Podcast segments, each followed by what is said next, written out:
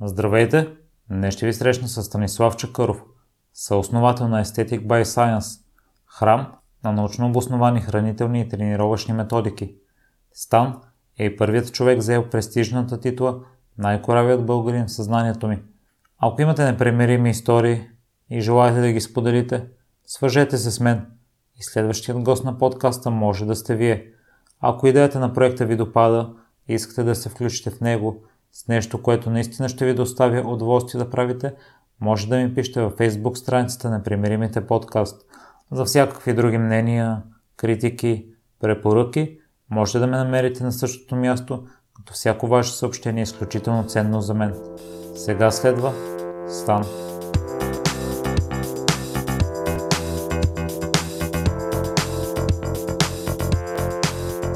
Стани, благодаря много за приятата покана. Добре дошъл, аз благодаря за поканата. А след днешния ни разговор най-накрая ще изтрия драфт съобщението, което стои от година и половина в почтата ми.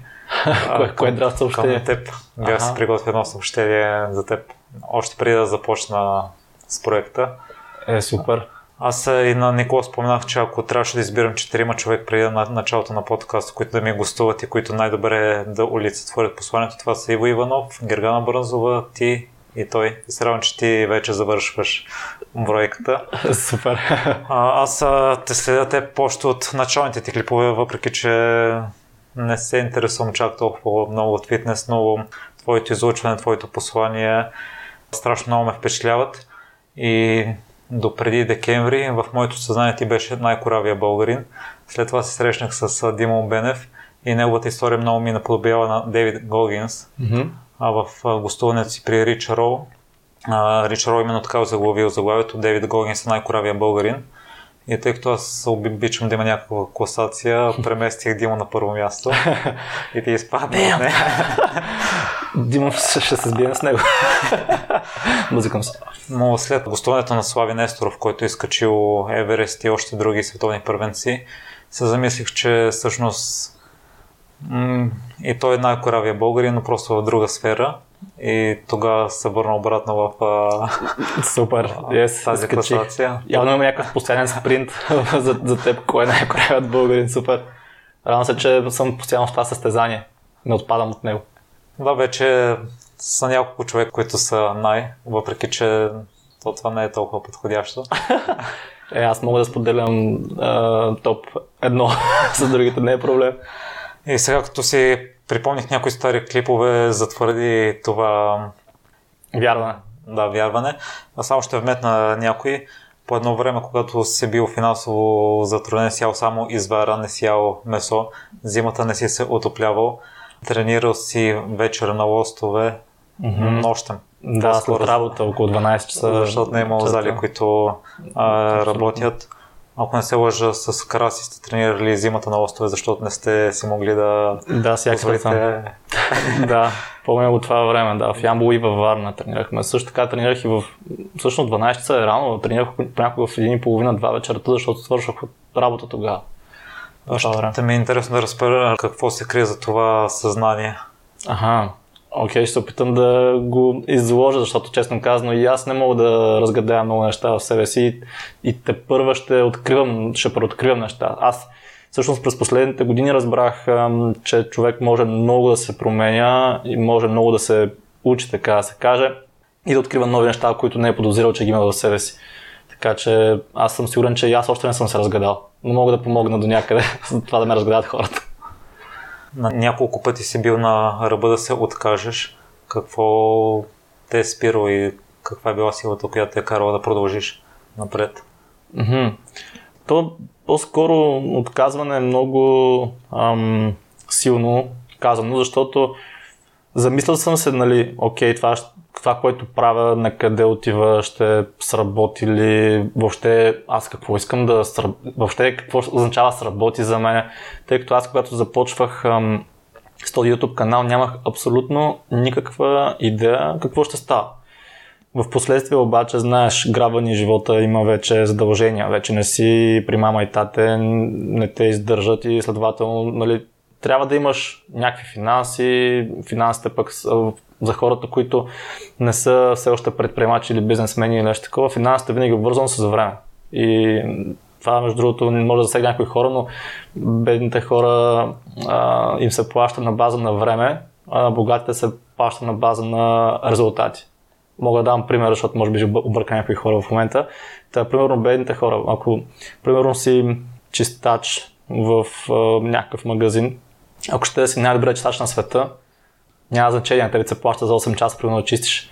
Докато ако си, примерно, бизнесмен или предприемач, а, ако ще да си работи от 3 години върху някакъв проект, ако на четвърта този проект е шит и никой не му се кефи, никой не го купува, не се плаща. Това е. Или с други думи, аз ам, трябваше да се издържам вече и ако нямам ясна представа на къде отива това нещо, това ще умре, защото аз не мога да се издържам с YouTube видеа, например. Така че по-скоро не беше точно отказване а къде отивам, замисъл къде отивам, обаче това, което може би ме е спирал пък да спра с цялото това нещо, че нямах альтернатива, все едно не знаех какво друго мога да правя, защото не исках ам, да съм от average хората. Там, където няма, как да кажа, там, където всичко е нормално, нали, много хора, между другото аз много често съм чувал, нали, това твоето не е нормално, не е нормално. Да, но ам, там, където има нормалност, там е посредственост, пък аз никога не исках да съм посредствен. Така че може би това е нещо, което не ме, не ме отказа. А това, което друго страшно много ме впечатлява при теб е, че след като започнахте с проекта, на два пъти поне, които аз знам, аз си дава последните си разходи или за курсове, или за камера, с която да вдигнеш нивото. И ти споделяш при Георги, че е хубаво да разпишем най-лошия вариант, Mm-hmm. най-лошия сценарий. И ти също там споделяш, че никога не се случва. Та, все пак ще ми е интересно в тези моменти, като си си разписал най-лошия сценарий, какъв е бил той? Какво mm-hmm. се очаква да стане Какъв е бил най-лошия сценарий? Окей, okay. само за твоите зрители, защото предполагам, че не всички са гледали този подкаст с а, Георги. Ще дам малко контекст, за да мога да бъда Аз между другото ще го споделя. Ага, Окей, okay, ти ще го споделиш, но, но хората не ги гледат, човек. Аз нали, малка така една скоба ще отворя, че много често хората казват, да речем, там се каза, Стан каза и така нататък. И хората, които виждат този коментар или примерно този подкаст, приемат само това, обаче не, не отиват да видят точно какво е казал Стан или точно какво е казал Никола и започват да си измислят някакви неща, така да се каже. Мозъкът започва да наслагва някакви неща, тъй като ние сме мързали по природа. И мозъкът ни обича бързите решения. И следователно, примерно, кажеш в подкаста на Георгия се каза Хикс, Y и Z, мозъкът ще каже, окей, за какво го гледам час и половина този подкаст, при положение, че вече имам обобщение, така да се каже. Обаче това, че имаш обобщението, не означава, че си разбрал всичко правилно. Така ще вмъкна някаква скобичка за това упражнение. Ти говориш в момента за едно упражнение, което споделих там, а именно когато решиш да правиш нещо, имаш някакво много голямо и трудно решение за, взимане, това, което може да направиш е да се разпишеш ако вземеш това решение, кои са най-лошите последствия, най-лошия сценарий, който може да се случи в твоя живот, разписваш тези сценарии, след това срещу тези сценарии, може да има примерно 2, 3, 4, 5 точки, срещу тези точки записваш нали, какво ще последва на база на това, което се е случило този сценарий и какви са полуките, които си взел. И така по този начин научаваш нали, неща, които все още не са случили. Тоест взимаш уроци от неща, които все още не са случили, защото обикновено хората взимат уроци вече като са сбъркали и понякога и тогава не ги взимат и пак бъркат. Така по този начин реално виждаш, вече виждаш цялата картинка, така се каже. Вече не си пиксел. Ако мога да направя така аналогия, ако си в една гора и гледаш едно дърво отблизо, не може да видиш едновременно нали, кората му и листата му и така. Виждаш, виждаш само кората му, само листата му, но ако погледнеш от хеликоптер отгоре, може да видиш цялата гора. Така че като направиш нещо такова, наистина виждаш цялата гора. Виждаш се едно целия си живот след 20 години. И какво направих тогава? Трябваше да напускам, ти ме питаш за този, този момент, в който трябваше да напускам работа. Когато трябваше да напускам работа, беше трудно решение. Тоест, като цяло всеки. Аз, между другото, мисля, че това е едно от най-трудните решения, тъй като хората свикнали на всеки месец пейчек, пейчек, пейчек, пейчек. И, и също така и да го харчат този пейчек до края на месеца и след това да чака следващия и да се зависи много от този пейчек. И точно поради тази причина ги е страх да напуснат работа, защото този пейчек свършва и все едно живота им свършва, чувстват се, все едно не са пълноценни хора и така. Та, това е може би страхът, който спира повечето хора и тогава разписах нали, сценариите. И най-лошият сценарий, нали, ако напусна работа и Aesthetic by Science не се развие по начина, по който се развива в момента, какво ще, ще се случи? Ами, трябва да напусна работа, да остана без пари, да се върна да живея в Ямбол при нашите. Това беше най-лошият сценарий. И виждаш колко тъпо звучи това. Смисъл, какъв е проблема това се върна да живея при нашата. Майка ми ще е супер щастлива. Баща ми сигурно също ще мога да им помагам с някакви неща. А и вече съм го правил това 18 години. Тоест не е чак толкова страшно. Още повече, че има хора, мъже, големи мъже, даже с семейства, които са на 40 години и още живеят с майка си и баща си. И си викам, окей, смисъл, това не е чак толкова страшно. А, какво обаче може да се случи, ако наистина се случи това нещо? Вършвам се при тях, окей, имам вече удобството да работя, да снимам видеа, примерно, окей, ще ме издържат, примерно, да речем 2-3 месеца, което не се наложи, между другото. Сега ще говорим с това, че най-лоша сценария всъщност не се случва, когато предприемеш действия. Да, това, което може да се случи, нали, се превера при нашите, да ме издържат, да речем 2, 3 или 4, 5 месеца и да набера отново скорост с видеа, с стати и реално по този начин да завъртя колелото на нови клиенти и да се отцепя след това отново от тях. А то какво се случи? В момента, в който напуснах работа, аз почти веднага, нали, тогава записах и курса на Мено, който е 250 долара на месец. Купих си и камера, която е, беше 1200 лева тогава, нещо такова, вече напомня, но пари, които ги нямах в принцип. so, има ги, реално бяха изплатили там някакви неизплатени отпуски или нещо такова и аз ги пръстах всичките пари за камера, да мога да вдигна а, качеството на, на съдържанието, което правим. И най-лошият сценарий не се осъществи въобще, защото аз още първия месец вече имах толкова хора, с които да работя, които всъщност а, спонсорираха, така да се каже, курсът и спонсорираха и техниката. И аз не съм бил в тежест на нашата по никакъв начин и в момента, в който наистина набрах инерция и да почнах да се изместих от тях просто. Та, за някой друг може съвсем друг сценарий. Примерно да речем някаква инвестиция в, а, измислям си, то, то кола не е инвестиция, да речеме, но примерно колата е много жизненно важна, много жизненно важна за този човек, примерно трябва да пътува, работата му е свързана с, с колата. И какъв е най-лошият сценарий, като си купиш тази кола? Ми, примерно да, да фалираш и да не мога да изплащаш примерно лизинга на новата кола. Окей, връщаш и си купуваш стара. И си готов. В смисъл, това го още от малък. Още сигурно първи, втори клас, когато получа някаква много слаба оценка или пък се изложи нещо много яко в даскало. И такъв се прибирам, нали, и съм, примерно да речем, някакви такива детски неща. Примерно, защото аз тогава бях малък и давам пример с наистина нещо, което е заложено в мене. И мисля, че ще е много силно. Примерно да речем, знаеш, като бяхме малки, бягаме ха-ха, с бушмо гащите и после смях, нали, фън. И не, се сещам дали се е случило нещо такова при мен, но да речем, случило се. И се връщам назад, нали, от училище вече и си мисля как, а, нали, ще ме подиграват утре или в други ден цяла седмица за това, нали, че примерно някой друг ме е свалил гаща. И тогава винаги си казвах, е, какво пък, не съм, нали, не съм умрял. И беше такова. И следователно, така се научих да съм непокист. Когато получа двойка, е, какво пък, смисъл ще ме набие баща ми и толкова. После пак съм всичко ще е окей. Пак съм, тогава пак съм премислил най-лошия сценарий. И реално никога пак не се е случило. Примерно баща ми казва, а, бе, нали, един ученик без двойка и войнка без въшка, нали няма. И съм такъв, а, значи това работи. не се случва най-лошото, което съм си представил. Това с примерно, че съм подиграл цяла седмица, отивам на следващия ден, никой не му пука, че вчера примерно са им паднали гаща или нещо такова, че са скъсали. А, да, бях коледар всъщност, да, бях коледар им паднаха гаща. Да. Вече сетих защо имам този спомен в главата. Явно не е измислица. Така че да, трябва да сме смели и непокисти понякога.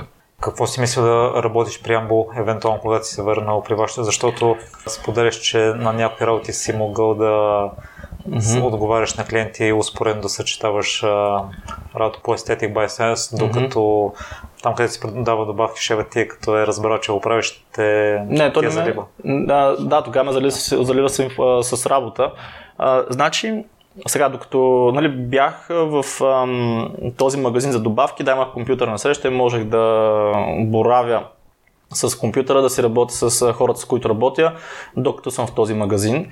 В последствие обаче, като напуснах, ти ме пита какво съм мислил да работя в Ямбо, да, да мога да продължавам да правя също. Най-лошия сценарий. Да. Не съм да си мисля, че ще работя някога отново. Не съм си мисля, че ще работя някога отново просто. Просто се прибираш и изцяло обръщаш. Просто да, аз защото тогава разбрах, то, то това беше първоначалната ми идея уж да отида в София и да започна някаква работа, която нали, не е много изискваща, за да мога хем да работя, да, да се поддържам нали, някакви приходи, някакъв инкъм, пейчек, да имам сигурност нали, в кавички. И докато го правя това нещо, да развивам нали, part-time apps и part-time YouTube канала и така нататък. Обаче, докато развиваш нещо part-time и results пак са part-time. и осъзнах, че тази стратегия да работя едновременно се опитвам да развивам другото нещо на участие не е най-добрата. И видях, че това вместо да ми помага, аз го направих да ми помогне, пък то също сме дръпна назад. Примерно клиповете се качваха много по-рядко. Имаше примерно клипче веднъж на два месеца. Статиите също опитвахме се, наистина опитвахме се, работихме по адски много време, но пак не ставаше. Клиентите също не може да, не може да намериш нови клиенти. И всичко страдаше общо взето. И се върнах и си казах, не повече няма да работя за някой друг, защото дори и 5 часа на ден да раздавам вестници или каквото и да е там, там отдалечава да намеря нов клиент, да запиша ново видео. Примерно 5 часа са два нови клипа, примерно, по това време, защото сега ги обработвам много повече. Така че, не, като се върнах в Ямбол, не, въобще не мислих, че ще работя каквото и да е. Много хора им предлагаха. Примерно, а, запиши се за гранична полиция, в момента търсят хора държавна работа, заплати, не знам си какво, като завършиш, съм, а, примерно 15 заплати, като направиш 45 години, примерно като се пенсионираш, съм такъв, окей, а да мога да направя 15 заплати този месец. Сега искам да мисля по-мащабно. и да, исках да покажа на тези хора, че грешат. Смисъл 15 заплати, като са 45 години, няма да се разрешиш проблемите, които си имал последните 25. Ще си погасиш кредитите, примерно, и си пак на нулата. Така че не съм си мислил да се връщам на работа. В миналото си имал период, който доста често си пътувал Ямбол София. Да. И някои връзки са страдали, има много неразказани истории. Да. Ам, значи, виждам вече, започна да забелязвам коментарите. Явно почва да си личи, че апс прогресира доста добре. А, ние с Никола се развиваме и започвам да виждам нали, коментари не много дружелюбни, така да се каже. Хората виждат само ам, успеха. И всъщност успеха и парите, не знам защо много хора ги обвързват с нещо негативно. Всички искат по принцип да са успешни, всички искат нали, пари, защото това е зависимо от тях. Всеки работи за пари. В смисъл, аз не искам пари. А що работи днес 10 часа? Е, не мога да говоря. Защо ходиш на работа, където на такива шефа? Ми, е, защото трябва. Ма аз не искам пари, по принцип. Добре, как не искаш пари, пък отделяш повече от повече от половината нали, време, съзнателно време, защото ти имаш 24 часа. 8 часа, примерно, работиш или 9. Един час отиваш до работа, един час се връщаш от работа, и ми казаш, че парите не са важни за теб, да семейство е по-важно, пък с него прекараш един час. Нали, няма логика в това, което казват хората обикновено. Та, а, също какъв беше въпрос, че аз много запреснах май. За пътуването и да. Да. Та хората виждат успеха, но не виждат много неща, които са зад, зад това, което сме постигнали. В смисъл, м- връзките, които сме развалили. Никола имаше връзка, която нали, вече не е с това момиче. Аз пък се бях разделил с моята приятелка за може би година и с семейството ми също нямаха много добри взаимоотношения. Ние по принцип не сме нали, супер близки да споделяме постоянно, но тогава пък тотално се бях отцепил с тях. И за всяко нещо си има някакъв... Ам, плащаш някаква цена. И няма как да, даже между другото наскоро Марио беше направил, така на, на, на семинарът, на който бяхме, Марио беше направил една аналогия с едно махало на успеха. Не знам, чува ли си тази теория за махалото на успеха? Не, позната ми е, в момента не мога да се, може би ако започнеш да mm-hmm. я кажеш. Окей, okay. представи се едно махало, нали, виси, примерно, конец или някаква връзка и имаш една топка тук, не знаеш какво е махало. Така. И реално махалото на успеха може да го буташ, примерно в дясно ти е да речеме успех, а пък в ляво ти е пейн, болка. И махалото на успеха не може да го буташ директно към успеха. Може да го буташ само към пейн, само към болката. И колкото повече го бутнеш към болката, толкова повече това махало се върши обратно към успеха. Никой не може да го бутнеш директно към успеха. Или с други думи, ако искаш да успееш, първо да, речеш, да речем искаш да правиш 2000 на месец собствен бизнес трябва да го бутнеш към болката преди това. Да го бутнеш примерно към безсънна нощ, към това да не излезеш с приятелката си тази вечер, към това да не излезеш с приятелите тази вечер, да не пиеш. И колкото повече го бутнеш към лишенията и болката, като го пуснеш, се връща обратно към успеха. И колкото по-дълго буташ към болката, толкова по-дълго ще си към успеха. А, толкова повече нали, ще стоиш горе, така да се каже. И толкова повече ще замахне горе. Та това е нещо, което не виждат хората, иска да, да го бутнат директно към успеха, което няма как да стане. Това трябва винаги някакви лишения. И какво се случи през тези години? Тъй като това е интересува на хората. какво се случи реално през тези години, в които развивахме апс? Ами много хора не знаят, че на практика мога да се кажа, че съм в София съм бил бездомен последните 4 години. да, развивах нали, бизнес, но аз съм много, много фругал, много мраза харча пари. В смисъл, няма, няма значение дали ще направя 1000 лева на месец или 30 хиляди на месец. Аз гледам, разходите са ми примерно не повече от 1000 на месец, да речем, нещо такова. Та, а, какво се случи? Тъй като аз се преместих да напуснах работа, следователно не мога да си плащам квартирата, се върнах в Ямбол. Натрупах някаква инерция, започнах да работя с клиенти и след това а, започнах да пътувам Ямбол София, като в София оставах при мои приятели. И се опитвах да направя една така симбиоза, а, да сме си взаимно полезни с тези хора. Като какво ще рече това? Например, аз не плащах найем при тях, но примерно плащахме, плащах сметки, пазарувах храна, такива неща. Т.е. помага доколкото мога. И реално по този начин успях 4 години да, всъщност не 4, 2015 до 2, всъщност на 4 са. От 2015 година до 2019 съм бил бездомен в София. с един сак съм сменял сигурно, не знам, 5 жилища или 6 жилища. Всеки път бях при някой различен човек, пък не обичах, не исках да се натрапвам, така да се каже. Та това е нещо, което хората не знаят, че аз с цел да мога да инвестирам в бизнеса, да инвестирам в знания, в, в менторство, в техника, в каквото и да е. Аз просто бях принуден да пътувам всяка, всеки месец по 2-3 пъти Ямбул, София, за да мога да идвам тук, върши си работа, примерно с Никола правим подкасти правим някакви важни срещи с нали, други хора, които имат някакво участие в нашето развитие. Та идвах тук, примерно за медии и такива неща и се върших обратно в Ямбол. И това последните 5 години, за да мога да стъпя на една много, много стабилна основа. И а, това е нещо, което не знаете. Пътуванията е това, че живота ми беше един сак през последните 5 години. Взимах си дрехи, машинки, абсолютно всичко. Аз тогава носих и лещи, защото нямах операция на очите все още. И те капачки за лещи, котики, всяки такива малки неща. Принцип са нали, за хората е нищо, обаче това е много дразнещо човек. Всяка седмица си оправяш сака. И също аз не го оправях. Аз се прибирах в Ямбо и той стоеше оправен.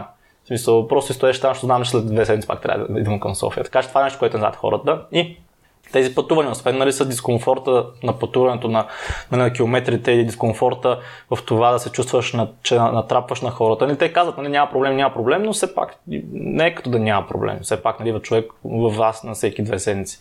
Та, заедно с това нещо губиш а, връзка с а, роднините си, просто с семейството си.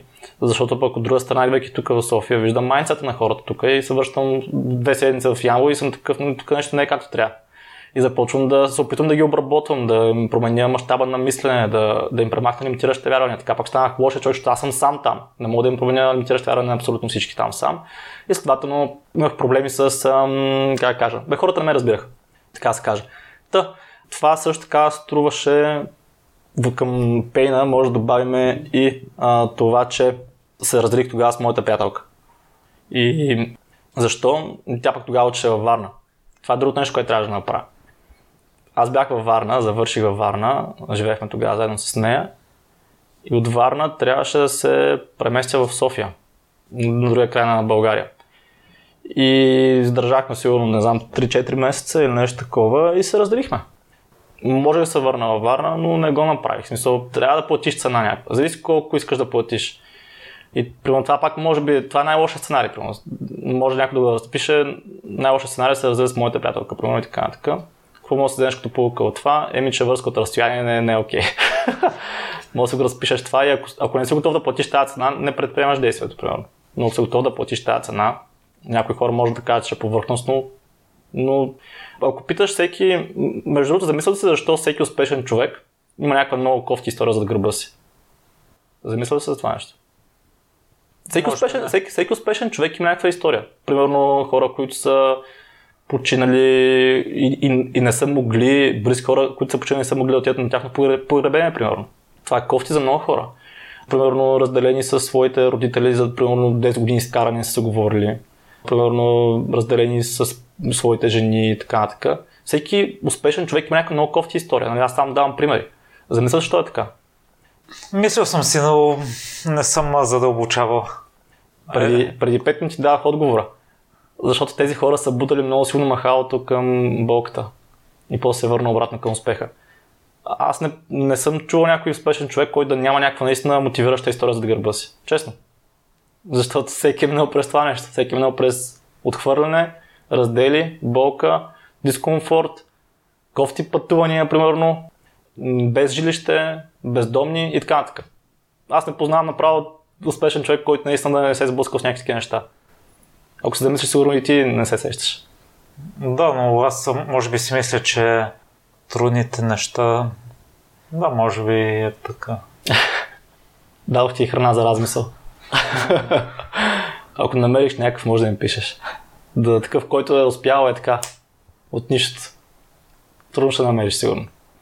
Там, това са нещата, през които съм преминал. Ако почна да говоря за абсолютно всяко нещо, сигурно ще отъкча хората. Така че накратко, много пътувания, живот в САК, 4 години и, и да, натрапване, така да се каже, на хората. Но от друга страна пък, как кажа, никой не съм се чувствал нежелан, така че искам да благодаря на нали, някой от някои от тези хора, ако гледа този подкаст, така слуша този подкаст, искам искрено да благодаря на абсолютно всеки, който дори съм, ако дори един ден съм живял пред него, искам да му благодаря сега и че ми е помогнал адски много да съм тук сега и ако мога да помогна на тези хора, ако някой се свържа с мен, смисъл, когато някой се свържа с мен нещо по телефон или месенджер така нататък, аз винаги се опитвам да помогна, защото не забравям хората, които са им помагали никога.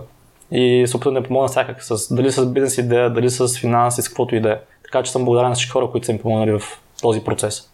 Да стана, намекна малко, преди малко хората от Ямбол. При Георги също започва с това, че можеш да говориш много за тях. Mm-hmm. Няколко думи искаш ли да кажеш? Ам, ами, хората трябва да се да, да разберат едно нещо, че не сме дървета и можем да сменяме местоживеенето си и там, където ни харесва. Примерно да речем, ако сега в момента, доколкото знам, защото аз не, не гледам телевизия, не гледам новини и така нататък, но доколкото разбрах, Амазония май гори. Амазонската гора, също май не гледаш телевизия, както. Да, ами нещо във Фейсбук май ми скочи и моята приятелка ми каза, че Амазонската гора май гори, което е нещо нали, не е много окей в световен мащаб това нещо. И дърветата там не могат да сменят тази токсична среда. Те имат корени там.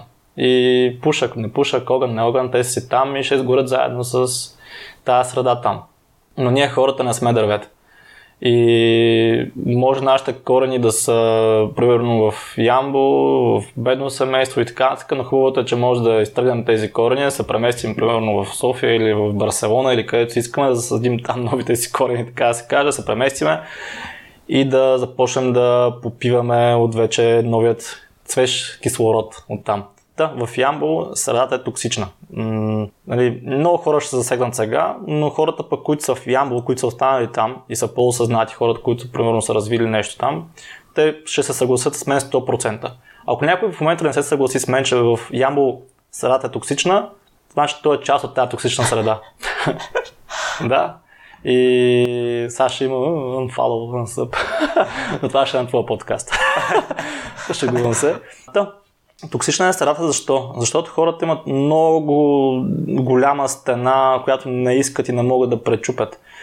И имат огромни лимитиращи вярвания и както казах нали, в началото, ако погледнеш с хеликоптер отгоре, виждаш цялата гора. А те са наистина толкова близко наврени в дърветата, че виждат само кората на дървото и, и все не, не осъзнават, че са в гората, не виждат гората. И по-лошото е, че много от тези хора не, не искат. Мисля, ти им казваш, че може да се качиш на хеликоптера, с, ти може да е мен, качи се отгоре да видиш, че това, което виждаш, не е това, което реално е света. И не искат. Не, ти си ненормален. Не е окей okay, това, което правиш. Ти, това е маняшко и така. така. Е, така, нали, ти си, какво бях казали пак, нали, е нормално. И също така, това е вманиачаване, да, това също много ме дразни, тази вманиачен си, да, в смисъл, ако не се вманичиш в нещо, няма да успееш в това нещо.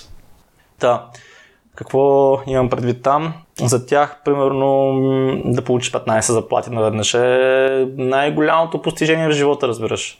И всъщност, а, мога да пак да направя една скоба. Виж как много хора мислят. Ще работя, примерно, граничар или полицай или там, каквото и да е, не знам какви са държавните местоработи, където получаваш нали, там 15 заплати, примерно. Обаче, ако започнеш с а, това нещо, да работиш там, с цел да получиш 15 заплати накрая, само това изречение показва, че ти работиш за пари. Тоест, целта, крайната цел е пари. Искаш да се докопаш до пари. Казвам го няколко пъти, да може да го разберат. Защо това всъщност спира хората? Това е едно от лимитиращите вярвания на хората в Ямбол, например, че парите са кауза. Тоест, нещо към което се стремиш. И това са бедните хора, хората с лимитиращи вярвания, че парите са кауза. Всъщност, в момента в който разбереш, че парите не са кауза, не са цел, а са ефект, тогава парите започват да идват пред теб. При теб. И сега ще обясня какво е ефект. Защото пак някой, някой може да не разбере. Парите са ефект на това стоеността, която даваш на другите хора. Или с други думи, ти ако се стремиш да дигаш своята стойност и после да раздаваш тази стойност на някой друг човек, на още един човек, на 20 човека, на 3 човека, на 40 000 човека, както вече имаме YouTube канал с 40 000 човека, ако ти даваш стойност на тези 40 000 човека, парите сами идват. Те са ефект на база на стоеността, която се дал на хората, тъй като те искат да ти дадат също стойност. И ако те, примерно, някой може да ни даде стойност в това да, измислям си, да ни даде експожър в някоя медия. Това пак е стойност, примерно, за нас. Може да не. Ако не може да ни даде този експожър в медия или пък ние не го искаме, друга стойност, която може да даде, примерно е пари да речем. Но тази стойност може не е в пари, може е в злато, може е в сребро, може е в вода, зависи каква е валутата. Примерно, ако Ванга, да речем, била, е била права, че някой ден нали, водата ще е по-скъпа от парите, може след време всъщност тази стоеност идва в вода при нас. И с други думи, ти ако дигаш стоеността си и даваш тази стоеност на други хора, никога няма да се интересуваш от пари. Никога няма да се интересуваш 15 заплати, от 20 заплати, ако ще е 100 заплати да са, тъй като имаш а, стоеност и тази стоеност ефекта на тази стоеност идва при теб в някаква друга стоеност, нали, равна пропорционална на това, което си дал на човека. Дали ще е пари, злато, сребро, няма значение. Та, е, това е лимитиращото вярване, примерно в, в Ямбо, който всъщност е токсично. И, и също тези хора, абсолютно същите хора са ми казвали, аз искам да се живея скромно, аз не искам много пари, аз не искам да съм милионер и така нататък. Виж какво голямо противоречие и защо? Защото те не виждат от хеликоптер, не виждат цялата картина, а те са пиксел в картината и аз им казвам тези неща и те пак не ме разбират. Така, но това е нормално, всъщност аз не ги съде, защото аз ако бях останал там, аз ще съм абсолютно същия. Но не съм останал там. Реших да сменя корените си. Така, корените ми там, но да се засъдя другаде. така да се каже. Оставам в фитнеса, мисля, че много внимание се обръща на храната.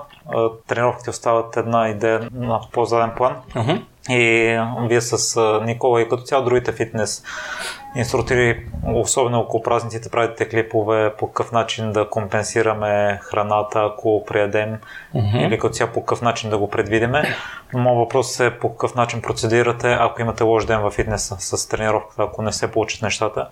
И добавям още един въпрос, тъй като за теб тренировките са с много висок приоритет. Mm-hmm. А по какъв начин а, си запазвал прогресивните ти резултати с, с този стрес, с тези пътувания, с недоспиването понякога? Mm-hmm.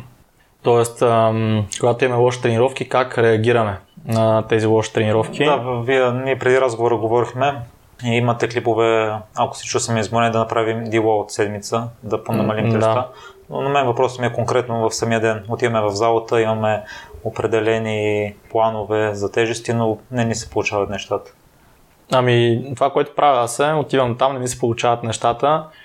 И това, което си казваме, че един ден тренировка, ам, как кажа, дори да е по-слаба, трябва да завърша, трябва да направя защото, както ти казах и а, преди това, нещо, което не се движи, не прогресира, то умира, общо взето, или регресира обратно, назад.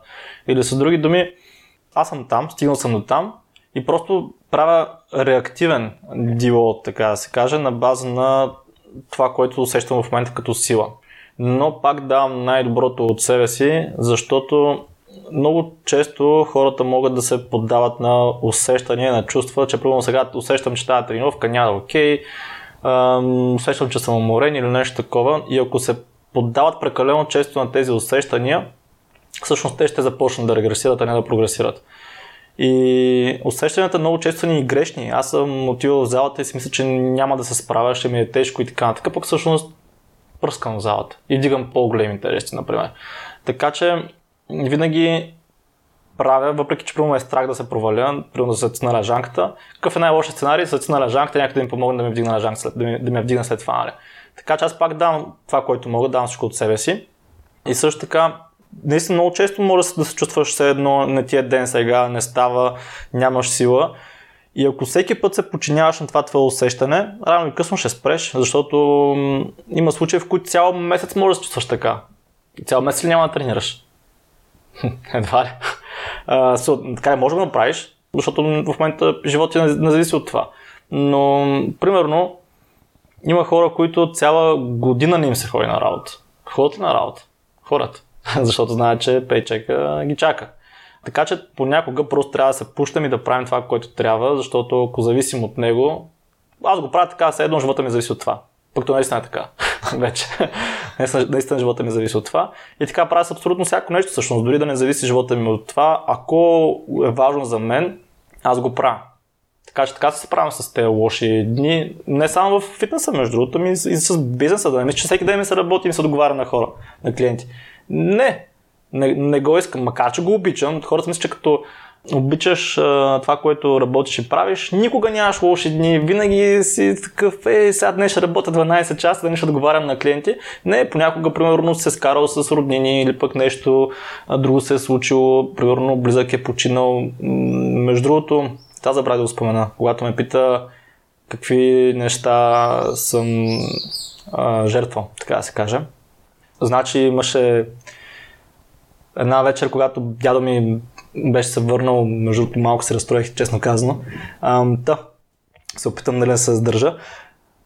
Ам, дядо ми беше в болница две седмици, една седмица. Имаше Алцхаймер, последните месеци беше, бяха много тежки тогава. Та, а, тези две седмици дядо ми беше в болница и беше там като лист хартия човек. Смисъл беше наистина много, много кофти и се прибра. Прибраха го един ден и точно следващия ден трябваше да съм в София да снимам някакви неща. И ам, той беше направо с един труп човек. Смисъл, наистина беше в къщи, само дишаше, само това се чуваше, не само как диша. А пък аз бях поел някакъв много голям ангажимент, вече не се сещам какъв беше и трябваше да, да ходя към София същата вечер. Да, също така и тогава приятелката ми трябваше да ходи на работа, пък т.е. бях и обещал също така, нали, че ще закарам на работа. На следващия ден беше на работа. Аз имах ангажимент ам, и вече нямаше автобуси, смисъл няма с какво отида до София на работа, а пък тя тогава беше на такъв обучителен период. И ам, какво стана? Беше все едно ясно човек, че тази вечер не ще стане. Разбираш. те го бяха върнали точно с цел да не почине в болницата. Това беше идеята. И ам, опитах се да го нахраня за последен път, така да се каже. Казах му, че го обичам и отидох за, за София човек. И това са жертвите, които понякога правиш. И понякога хората си казват, окей, добре, що не остана, примерно, при дялас, нали? И така нататък. Но, ам, тези малките неща, тези малките решения всъщност са довели до тук. И аз, ако бях останал, нямаше да мога да променя абсолютно нищо. Разбира се, в сутринта, когато ми съобщиха новината, 4 часа ми звънна Чичо ми да ми каже, съобщи ми новината и аз се свърших ангажимента и се върнах обратно в, в Ямбол. Та, та да, случват и такива моменти. И, и така, правиш жертви. Искаш ли да поспреме за малко? Не, не, няма проблем. А, няма проблем. Това е част от а, пак нещата. Аз там вие в фитнес прилагате метода прогресивно натоварване. По какъв начин го прилагате и в бизнеса? Аз виждам, че постоянно и постоянно въвеждате нови неща. Как прогресираме? В, е, по какъв начин използвате прогресивното натоварване в бизнеса? А, тъй като аз съм забелязал при мен, че като свикна с дадено нещо, тогава съм готов да Мгм, добавя мгм. още нещо. А То вие така и трябва. Така и трябва. Смисъл не може да, да... Ако не си... Реално с прогресивното претоварване в фитнеса какво се случва? Започваш от, а, примерно да речем, 90 кг лежанка, измислям си. Слагаш 95 и ако не преодолееш те 95, не вдигаш на 100. Трябва да можеш да, трябва да, можеш да ги вдигаш те 95, защото ако качиш на 100, 100% се затискаш. Така че така става и с, с фитнеса. Ако а, така, така става и с бизнеса. Не можеш да прогресираш, ако а, вече не си преодолял старото нещо, което си искал да, да превъзмогнеш, така да се каже. Та, с бизнеса, както и с фитнеса, е хубаво да имаш човек, който да те води. И това е нещо, което ни помага нас да прогресираме в фитнеса, защото, а така в бизнеса, защото това, което можеш да направим с Никола е 20 години си блъскаме сами главата и да се опитаме да открием топлата вода, при положение, че вече има хора, които са преди нас и са успели да направят това, което искаме да направим по много по-добър начин, на база на книги, на база на техни ментори и така нататък. Така че да, начините да прогресираме в бизнеса са следните. Да прилагам прогресив overload само тогава, когато сме превъзмогнали старото, старото си аз, стари- старият лимит, който сме имали, убили сме боса и чак тогава отиваме на другия бос. В игрите пак е така, знаеш, смисъл, единствен начин да прескачаш босовете е ако имаш някакъв хак. В живота няма хак. Освен мутарини билети, обаче след това всъщност много бързо губиш интерес от играта, така се каже. Ако спечелиш, ако биеш финалния бос, какво те кара да играеш играта още? Спираш да играеш. И точно това се случва и с хората, които печелят чрез лотарийни билети. В смисъл, губят интерес към тази игра, харчат си, си парите за, за глупости и след това ги губят тези пари. Така че всяко нещо си има път, който трябва да се извърви. Ако не се извърви този път, си обречен да се провалиш това. Тъй като вие споменахте, че ментора ви е Марио Томич, ще да дадеш ли примери, кое точно е променил той, благодарение на кое вие сте се развили до толкова, защото за нас, които ви гледаме отстрани, не, не знаем точно кога точно ще започне работа с него, кои идеи Мгм. са продиктувани от него, кои Да. от вас. Значи с Марио Томич се познаваме от 2017 година, ако не се лъжа. Да, 2017 година мисля, че беше първият ни семинар с него. И от тогава се познаваме, тогава започнахме да контактуваме с него и да споделяме разни идеи, виждания и тогава разбрахме с Никола, че нищо не, нищо не знаем. Абсолютно нищо. Аз имах много лимитиращи вярвания. Между другото, интересното е, че всички имаме лимитиращи вярвания и сега пак имам някакви лимитиращи вярвания, но вече съм по-open-minded и мога да си ги пречупя. Та, тогава аз, примерно, имах лимитиращи вярвания Хикс. Не, аз имах, примерно, Хикс и Y лимитиращи вярвания. И Никола тогава, примерно, имаше лимитиращи вярвания само Y, без Хикса. Тоест аз бях малко по-така, с по-голямата стена. И дойде Марио, започнахме да контактуваме с него. И Никола видя, че Марио, примерно, няма лимитиращи вярвания Хикс и Y, примерно той има Z, съвсем различни. Но той ни помогна да преодолеем тези Хикс и Y лимитиращи вярвания и само чрез приказки, без съвместна работа. В смисъл, само си говорихме, той каза това, аз правя това, такъв ми е бизнес, работя с толкова много хора, примерно, еди, еди колко са ми клиентите. И ние, примерно, преди това сме си мислили, че ние може да работим с максимум 10 клиента, примерно, и да им обръщаме вниманието, което трябва. И го питам, окей, примерно ти как работиш с, измислено си 100 човек. Не, не ощетяваш ли така хората, с които работиш? Не, не, не ти ли е трудно така? И той казва, не, напротив, така съм още по-продуктивен. С 100 човека всеки, всеки абсолютно всеки получава резултати, за които е влязъл в програмата. И, и това е. Мога да работя с 200 човека, ако искам. И 300 човека. В смисъл, нали, ако имам толкова клиенти, мога да го направя. И бяхме такива, вау, окей, добре, а той е сам, а ние сме двама. И мисля, че мога да работим с 20 човека максимум общо. Та тогава беше, примерно, една лимитираща бариера, която ние премахнахме и тогава с приказки разбрахме, че са много, без съвместна работа, само с говорене разбрахме, че сме много назад от това, което може да постигнем и имаме много по-голям потенциал да, да постигнем още и още и още. И в последствие чисто приятелски, нали, така се комуникирахме и започнахме, започнахме да виждаме резултати, т.е. 2017 година. Обаче 2018 година Марио се върна да живее, така да се премести се за известно време в, в Харватска, тъй като той, той се е харват и не искаше да се върне май при семейството или нещо такова. И тогава ни покани мене и Никола да отидем с него в Харватска за месец, месец и половина. Аз тогава с моите лимитиращи вярвания и с моите недостатъчно добри финанси, Значи, смятай човек, 2018 година нямахме добри финанси.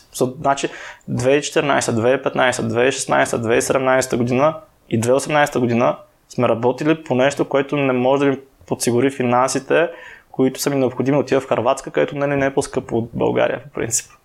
Тоест много дълго време, нали, не става с оп, апс и големите пари, примерно. Или нещо такова.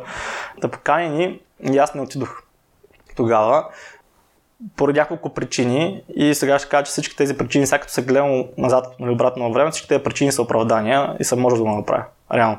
Та първата причина, която казах тогава е, че нали, нямам средства. Сега се замисля, да, нямах средства, но пак може да си го позволя. Защото имах средствата, просто като ги изхарча, нямаше да имам други. Обаче тогава пък може би това ще ме предизвика да работя повече, да, да изкарам повече пари, примерно. Това е първото оправдание, което беше. Второто оправдание беше, че тогава мисля, че приятелката ми ще се, съме... да, ще, ще се мести в Ямбо и нали, аз трябва да я помогна да, примерно, да премести багажи или някакви такива неща. Не знам, бях измислил някаква такава тъпотия. И като се замисля, примерно, можеш техните родители да помогнат с тези багажи. So, е, такива неща. Е, реално, всеки има такива оправдания за някакви неща, защото има хора, които се оправдават по същия нелеп начин, когато искат да влезат в нашата програма и се оправдават защо не могат да го направят. Та, да се върна отново на въпросите, че аз съм много многословен между другото.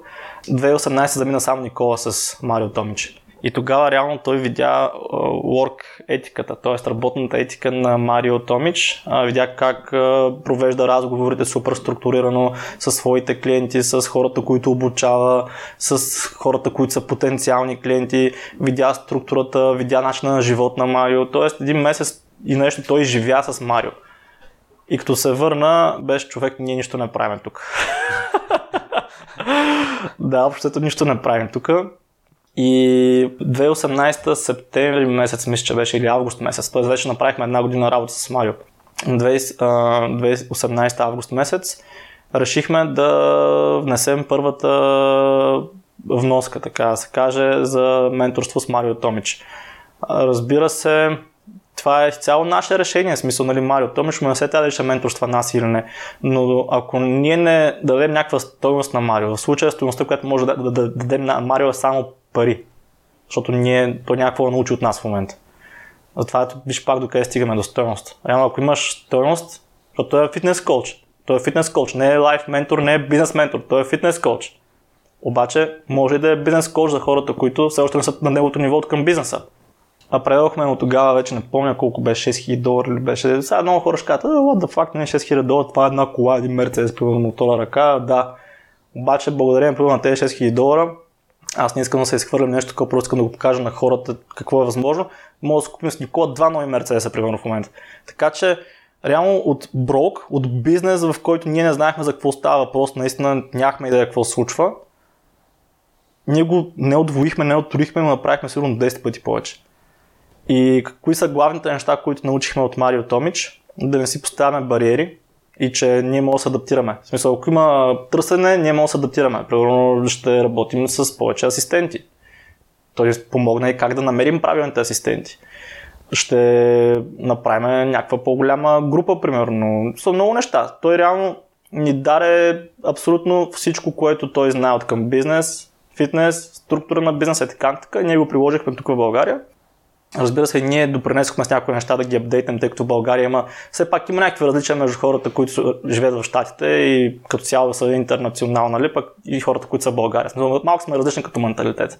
Така че ние все пак трябваше да го аджъснем на база на това, което е в България, да го нагласим, така да се каже. Но да, може би най-важното нещо беше да не си поставяме лимити, да вярваме, че ние можем да го направим това нещо, а не да кажем не, не мога. А не, никога не трябва да си кажеш не мога, трябва да кажеш окей, в момента не мога, как мога да го направя. И това между другото е друго упражнение, което бях научил. а, не от Марио, вече не се сещам откъде, може би от Self-Made World курса. Всеки път, когато, а от, всъщност го има и в книгата на Робърт Киосаки Богат татко, беден татко. Ако е, чел ли си я? Все още не. Окей, okay, прочети я. Ако искаш, разбира се, не ти заповядам. Просто ти, е, ще ти е полезно. А, та, упражнението. Когато, примерно, напишеш, примерно, да речем, не мога, искаш нещо. Хора, повече хора говорят за повърхностни неща, примерно като телефон или примерно кола, защото повече хора знаят, че това искат. Примерно искам еди коя си кола. И примерно не мога да си купя, измислям си Мерцедес.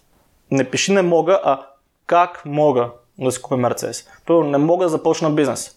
Как мога да започна бизнес? И така винаги си оставаш отворена вратичка за това да намериш решение на този проблем. В момента, в който кажеш не мога, мога да ти приемат тази задача като вече решена задача, следователно, защото търся решение на нещо, което вече е решено. So, нали, няма логика.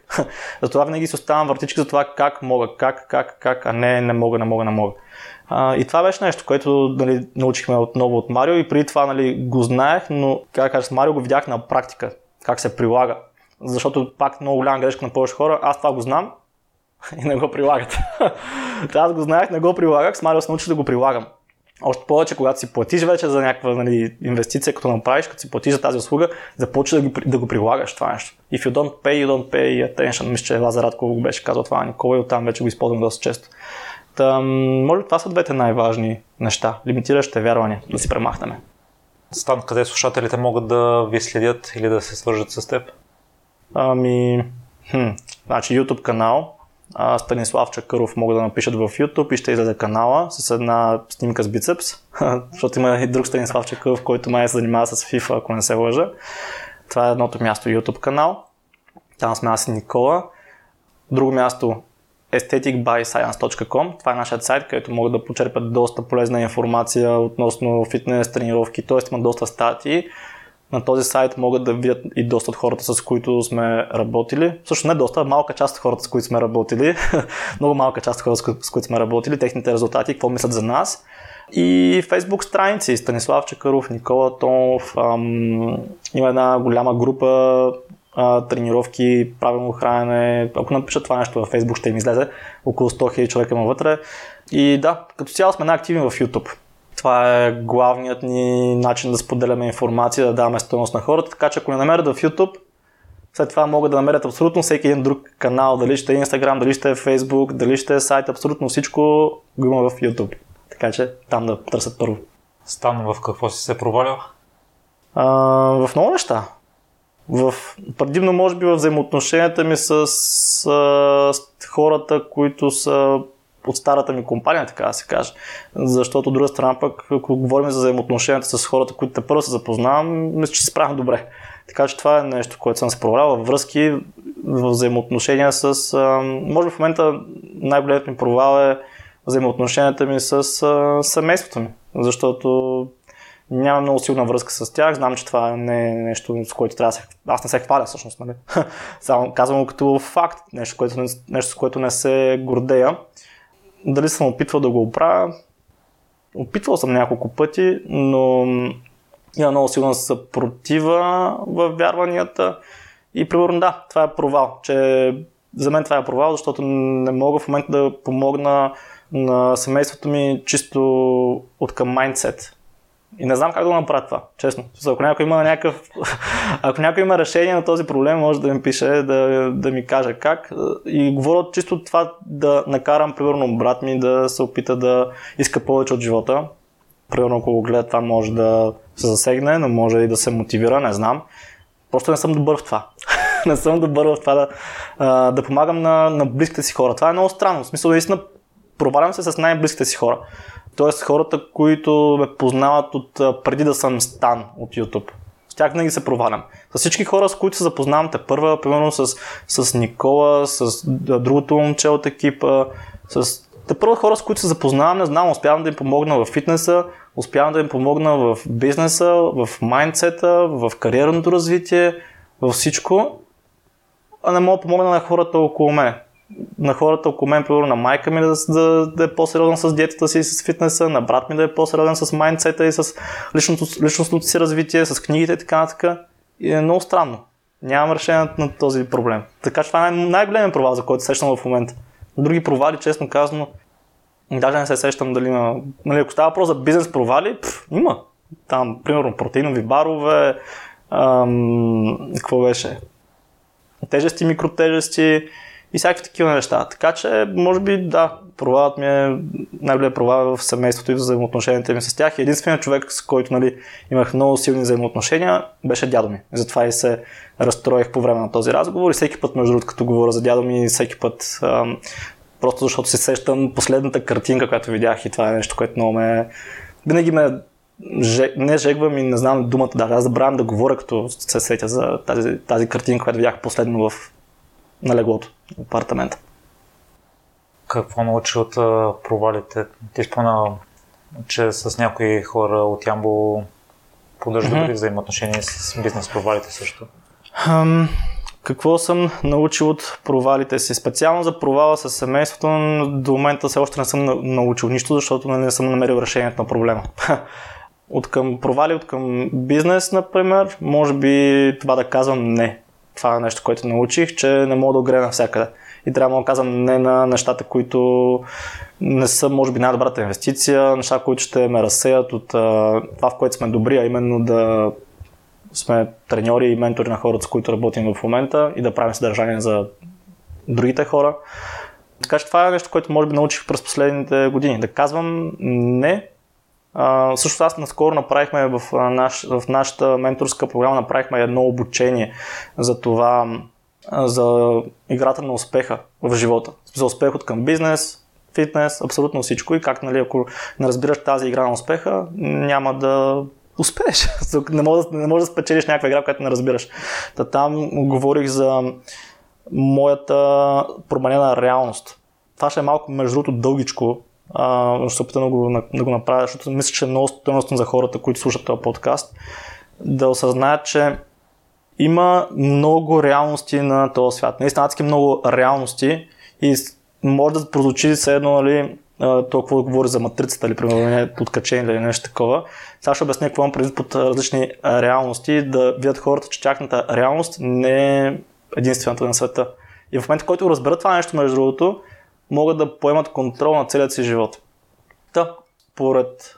Ние вече знаем каква е реалността в България, примерно. Знаем какви са нашите права, знаем какви са нашите задължения, знаем а, какво е морал, примерно в България, знаем какво са парите в България и така нататък. Това е нашата реалност. Така, сега нека си представим, че сме в едно африканско племе.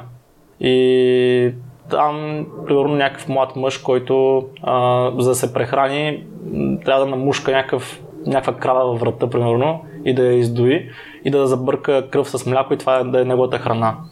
Какви са нали, според тебе неговите виждания за това, кое е морал, какви са неговите права, какви са неговите задължения, какво са парите за него, какво успеха за него.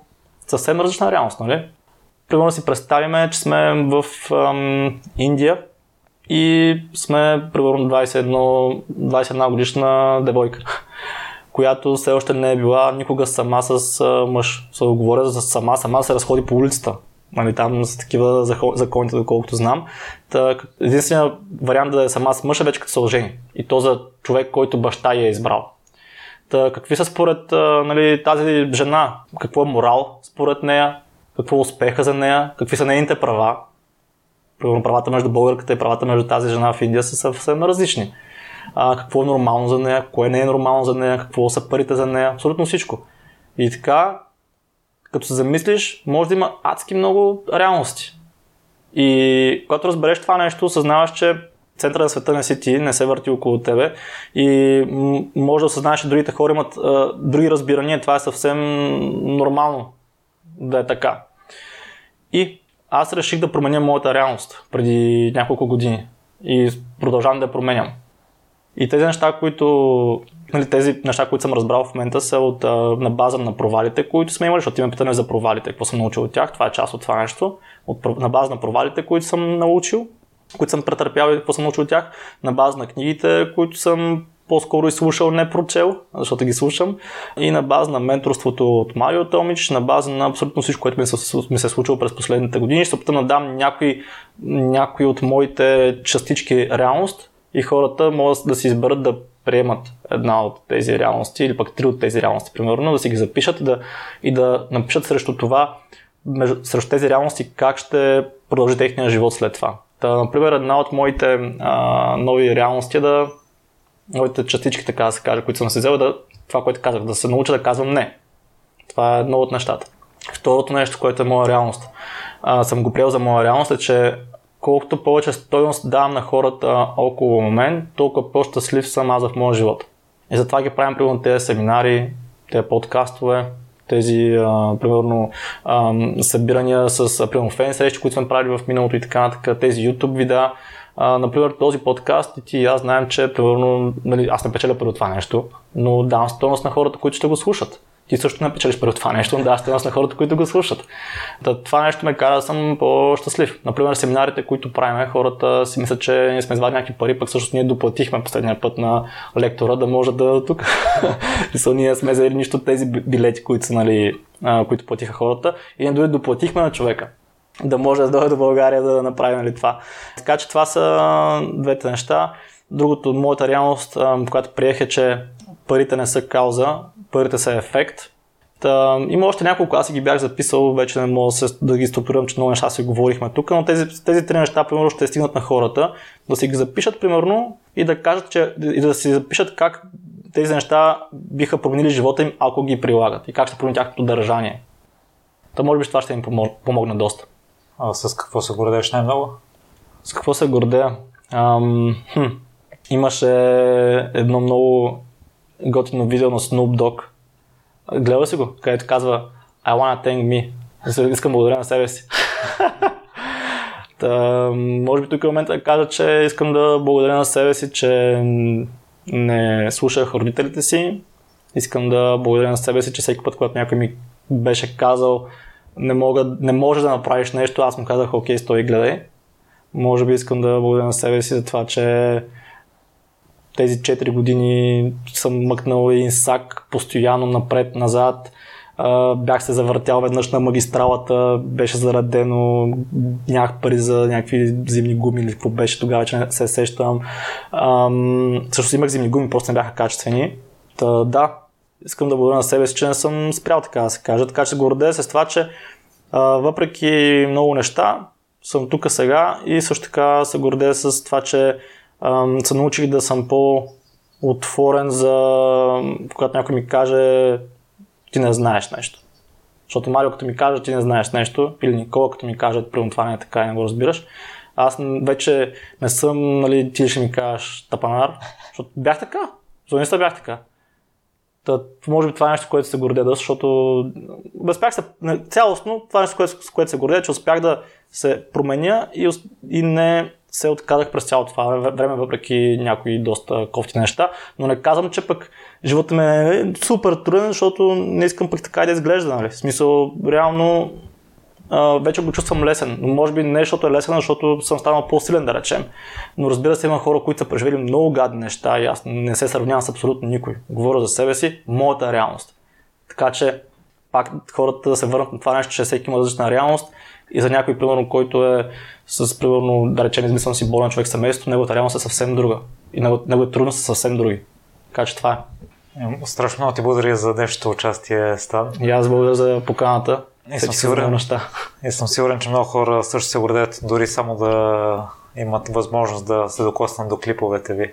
Аз всъщност много се радвам, ако това е така. Наистина много, много се радвам на хората, които ни следват от много време, подкрепят, дават всяко едно лайк, че сме супер благодарни, на всеки един коментар сме супер благодарни, защото ако тези хора ги нямаше, аз пък нямаше да съм тук при теб сега на този подкаст и не знам, сигурно ще аз съм гранчар в Ямбо. така че да, благодаря на всички. И на теб най-вече за тази покана тук. Аз ти благодаря, че се отзова. За винаги, за нищо. Благодаря, че слушахте целият епизод до край. Още веднъж, ако имате интересна история и желаете да я споделите, свържете се с мен и следващият гост на подкаста може да сте вие. За всякакви мнения, критики, препоръки, можете да ни пишете във Facebook страницата на Примеримите подкаст.